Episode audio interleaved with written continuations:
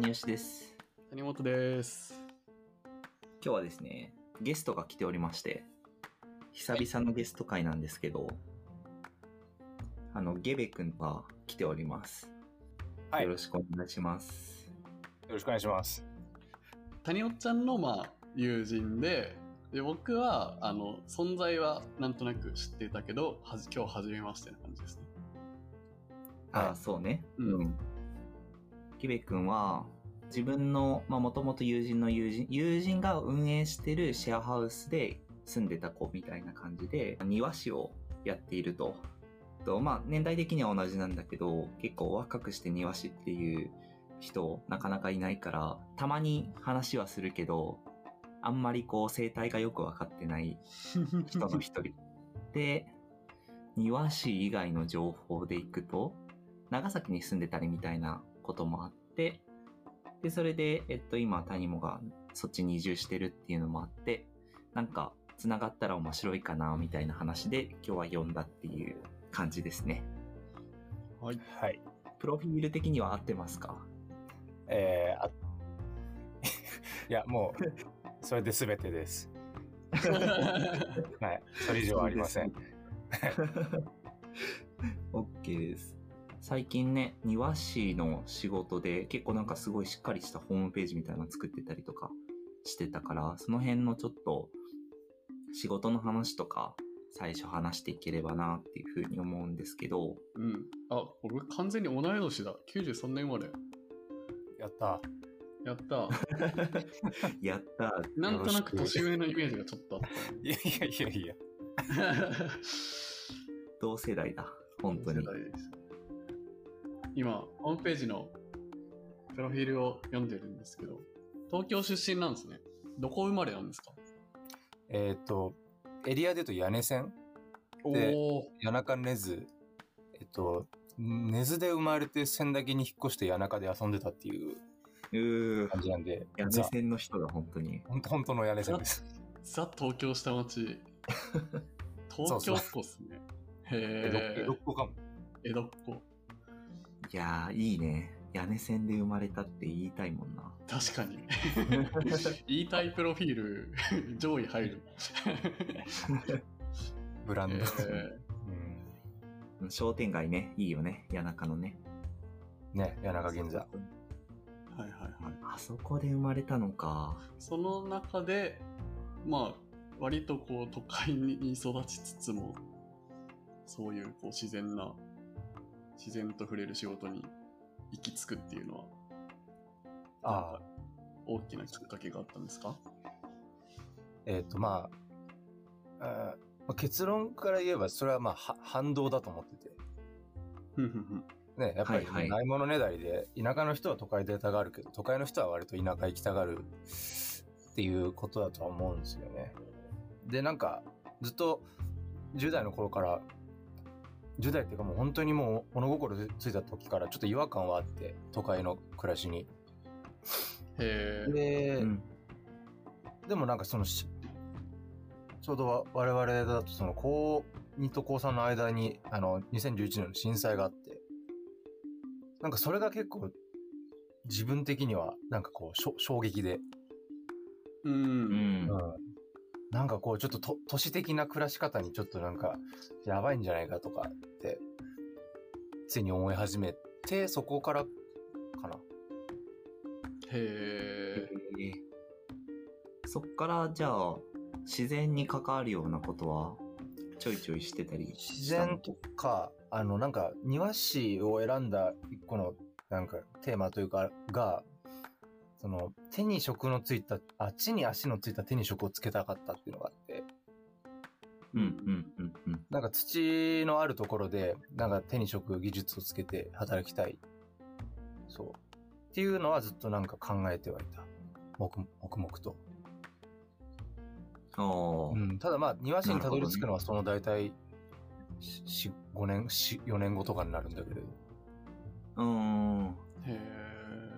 それまでは、大学行って、って感じなんだっけ？そこの中でいろいろ、いや、えっと、どう大いう学、そうでしたっけ？大学は看護師の系の学部に行ったんだけど、まあ、それもまあ、技術職だってのもあって、うん。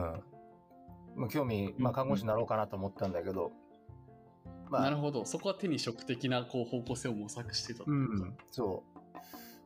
なんだけど、なんかちょっと違うなっていうのもあり、えっ、と、やめて、やめて、えっ、と、その後ちょっとフリーター期間っていうのがありまして、な、何者でもない。おまあ、風太郎とーえでもいい。そう。2年ぐらいそんなチューブラリンがあり、まあまあいろいろあり、この世界にたどり着きました。ー、チューブラリン期間はどういう生活だったの？生活は、えっ、と、都内に、えっ、と、じいちゃんが一人暮らししてて、まあ、ついそのちょっと前にばあちゃんが亡くなって、じいちゃん一人暮らししてて、まあなんか、じいちゃんといたいなと思って、二人暮らししてた。ん。えーしながらえうんまあいろいろ掛け持ちでバイトとかして、まあ、まあ勉強し、うんうん勉強というかいろいろ気になるところ、気になるものを読んだりとか、人に会ったり、いろんなとこ行ったりとかっていう、うん、感じ。えーめっちゃいい期間。なるほどね。そこからなんだかんだで庭師っていうところが道として見えてきたわけね。まあまあまあ、そうです。その庭師っていう具体的にはそのどういう出会い方だったんですか？えーっと、なんかちょっと、本当に、本当は覚えてないんだけど、あ、思い出した。えーっと、宮大工っているじゃないですか。うん。うん。なるほど。お宮建ててる、はい、神社とか。お寺とかの大工さんの、えーちょっと有名な方がいて、その方の講演を聞きに行く機会があり、それを聞いた時になんかひどく感動してしまって、うんうんうん。えなんかそっから急に職人の世界に行きたいって強く思い、も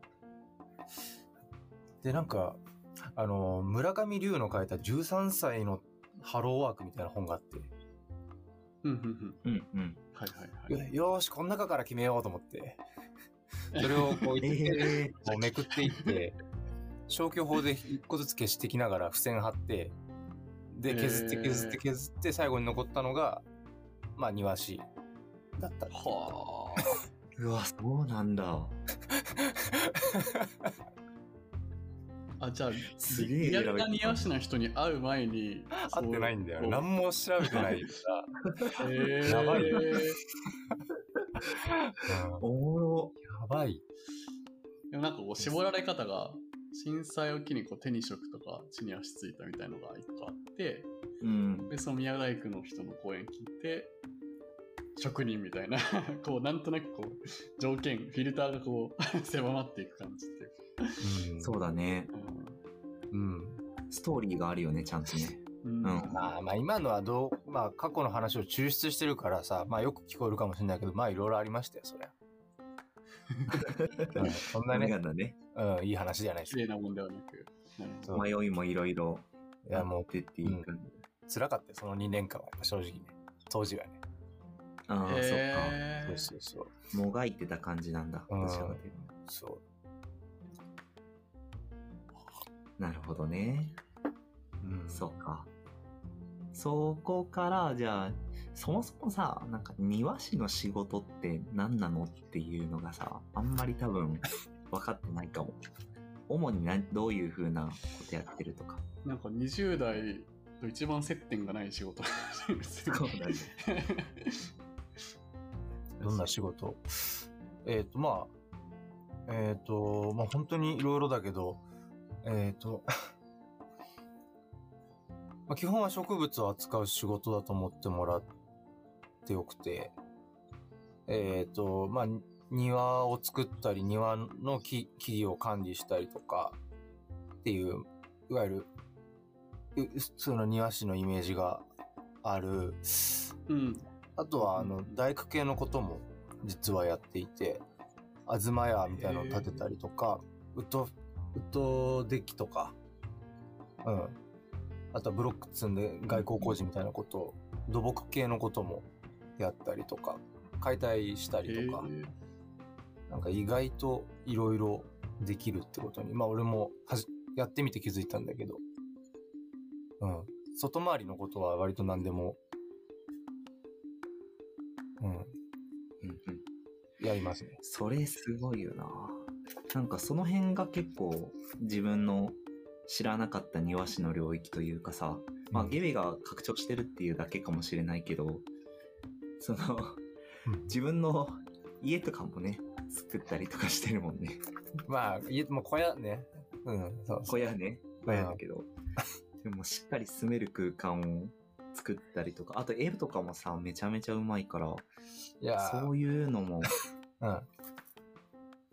なまあなんか、それ多分そういう。自分の個性みたいのをいろいろ組み合わせていろいろ遊べるっていうのが面白いところなんじゃないかな。ううんん。それは今思った。個性の組み合わせね、確かに。まあ、その庭師の植物をいじるっていうベースがあった上で、プラスそこに対して何を掛け合わせるかっていう、そうそうそうそうそう。うん。確かに。だから、周りの普通の他の庭師はまた別のやり方をしてるしっていうこと、うん、いや、ね。庭師、結構、なんつうんだろう。まあ、特に個人でやってる人なんかはかなり変わった人が多くて。へそうそう。やっぱりなんか、やっぱり趣味があると、それっぽい庭を作ったりするし、なんかそれぞれね、ユニークで面白いですよ。ーううんうんうん。なるほどね。それぞれ違うわけね。そうです。僕が特に変わってるわけではないと思います。おそらく。すごいな。うんなんか庭師業界的な話で言うとまあ大きいその何人も職人さんを抱えてる会社があったりもするし個人でやってる人もいるしみたいな感じなんですか？そうです、そうです。うんいいね。業界全然わかんない。数としては減ってってるえっ、と、若手はどんどん減ってっていると。ほいるんだけれどうん。いるんだけど、なんか女性、女性なんかはここ10年ですごい、なんか爆発的に増えた印象があるということを先輩に教えてもらったりとか。ー。へえし、女性のなんか、庭師の方がいらっしゃる。あ、そうそう、俺の周りもいるし、あとは同世代もやっぱちらほら会うから、まあなんか、そんななんか、他の左官業界とかは本当に壊滅的にやばいらしいんだけれど、あの壁塗りね、そうそう、うんうん。とかはやばいらしいんだけど、植木屋はなんか割と大丈夫そうだなって個人的な感想としては。おー面白くなりそうなえー、雰囲気はありますね。えー、なんでそんな流行ってんだろうね。ああ、でもそれも、これもき、なんだ、受け売りだけれど、えっとね、今の最近だと、なんだ例えば、まあ中卒、高卒とかで、あれはまあ大卒でもいいんだけど、そのままストレートで庭師になる人もいるいるんだけど、あんま多くなくて、なんかちょっとこう、回り道して人生、他の会社とかで働きましたとか、まあ俺みたいになんか、プータローしてましたみたいな人がたどり着く、なんかそういう受け口的なね、なんか、場所として庭師があるみたいな話を聞いて、へえそう、30代で始める人とかも全然いるし、へえへそうそうーそう。なんか、そういう意味ではすごい面白いよね。なるほど。それはなんかこう最近の話じゃなくてこうなんとなくそういう存在であり続けたというか職業として。いや、過去のことは正確にはわからないけれど、でも特に現代、そのさっきの自分の話は割となんだろう、典型だと思ってて、そのと都市生活に疲れて自然の元へみたいな話って、まあ全然 I ターンとかもあるから、それある話で、その一個の表現なんだろうね、その。だからなるほど結構現代的ななんか現象かもしれない。なるほどね。逆に結構じゃあ30代とかで未経験者でもその職人さんと取ったりっていうかするっていう。まあわ、まあ30代若手ですからね、やっぱり全然。ああ、そっかそっか。もう2、30代というだけでこう貴重な。うん。まあ、いや、体が動けば全然誰でもいいんですよ。うん。動けばいいだけ。動けば。え体が動けば。動き、動いて、まあ、楽しくやってくれりゃね、全然いいよね。性別も関わらず。なるほど。はいはい。いやー、いいね。なるほどねなんか。そのホームページとかめっちゃみ読んですげえかっこいいなって思ったんですけどなんかこう個人として独立してなんか庭師ってまあこう僕らのイメージからしたらまあ庭を作る人みたいな こうすごい限定的なイメージだけどなんかもっとこういはい。う風なことをやっていけたらいいなみたいなのってありますか？うーん、なんかあんまり、なんてかな。そのまあ、ビジョンみたいな、まああんまないんだけれど、でも、うん。うんそうね、自分がやっぱり全然関係ないとこから、この世界に入ってすごい良かったなって思っているうんから、なんかそういう、なんかね、似たようなところで迷ってる人がいたら、そういう選択肢を紹介できたら、ね、救われる人いたらそれは嬉しいし、まあさっきの、ね、友達が庭師になったっていう、あ、まああれだけど、話もあったんだけど。そう、あ、そうそう、あの、なんか、あんまりまだ国内とかでは聞かないんだけど、えっ、と、要はその、まあ、造園みたいな世界のことをランドスケープって言い方をするうんうん。んだけれど、えっと、誰が言ってたのかな？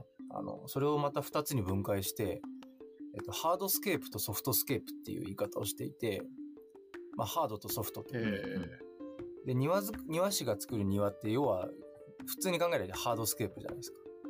物を作る。ーうんうんあの、実際のも物質を動かしてっていう話なんだけど、質量のある。でもなんかそうじゃなくて、 softscape の方があると思っていて、うんそう。なんか庭って結構そういったなんかその、えっ、と、表現もきっとできるんじゃないかなっていう、文学的なものであったり、アートであったりとか。なんかそれはすごい、まだまだちょっと見えないけれど、ね、まだまだ先は長いので、やってみたいことではありますね。なるほどあそのソフトの中にはなんかこうそこに関わる人間との関係性みたいなうんのうんのデザインみたいなのも入るもちろん入ってくるみたいなそうそう。あの、庭、うんえっと、作られた、なんだろう。作られた庭もいいんだけど、庭を作る過程そのものもすげえ価値があると思っていて、個人的には。へえめっちゃ興味深いそれはーうん。うん。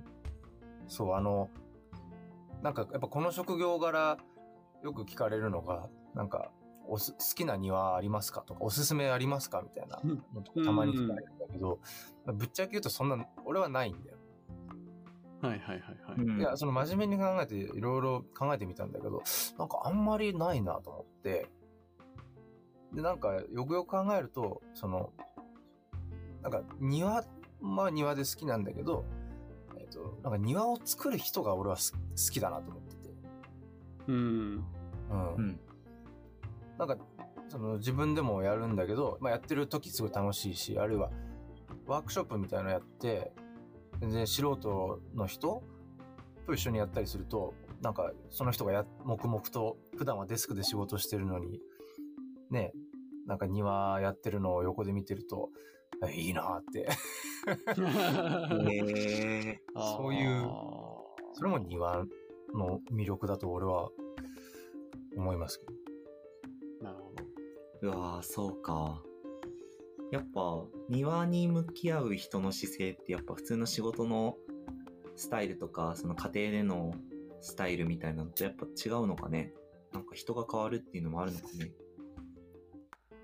うん。なんか、だって、ねいわゆる、ホワイトカラー的な職業ののルールは全く通用しないと思うんですよね。自然が相手だから。どうんうん。だからある意味ちょっと、極端な言い方すると非人間的。うん。うん。そうそうそう。なんかそれはその庭っていう領域がその例えば林業とかそう山とかまでこう行かないけどなんか一番日常にある自然みたいなのがこう距離感がちょっと面白いと思っててなんかそう山まで行っちゃうと確かにこう自然に囲まれてみたいなのはすごくイメージがつくんだけどうんまさにまさに。と都市、都市空間と、まあなんか都市と自然みたいな二項対立ってまあ昔からあるけれど、都市的なものと人工と自然みたいな。